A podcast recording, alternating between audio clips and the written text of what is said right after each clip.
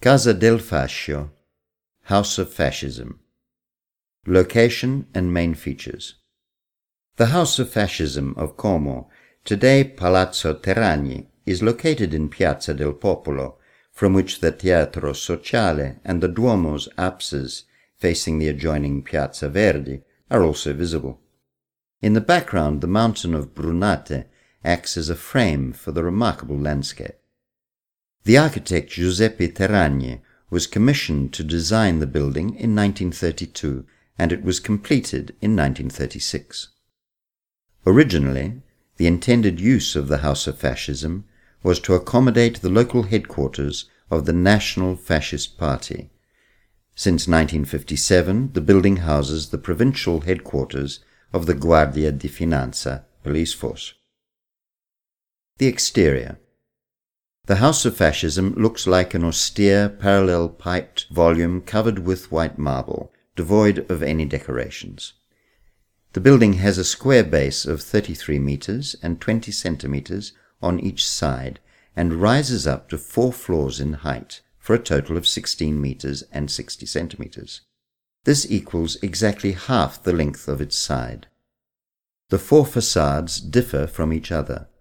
Alternating geometric spaces, both filled and empty, marble walls and glass surfaces contributed to making the building famous, so much so that it became one of the most renowned and celebrated works of rationalist architecture.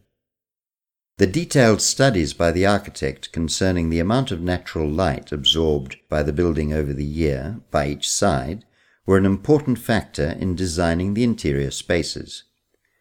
For the construction of the building, Terragni used Botticino marble, glass bricks, and glass.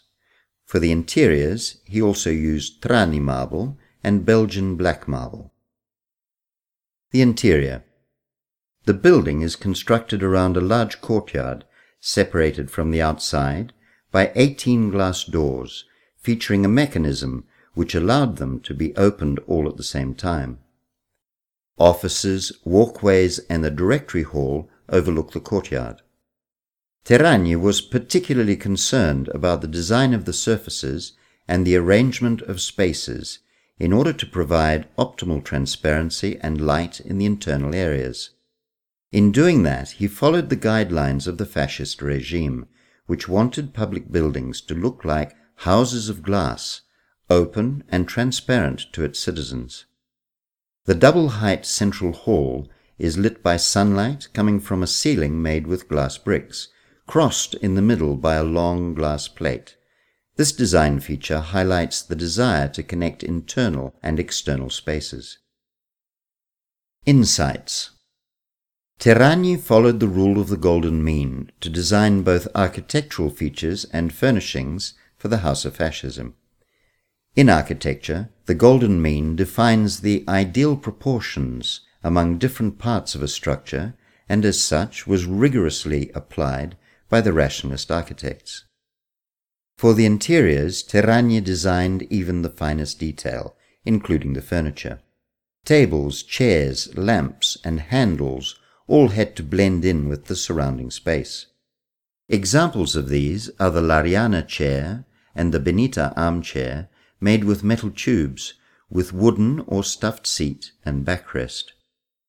The abstractionist painter Mario Radice created a series of decorations specially for the House of Fascism. However, they were lost at the end of the Second World War. It is worth mentioning in particular the colored concrete panels alternating with propaganda pictures installed in the directory hall.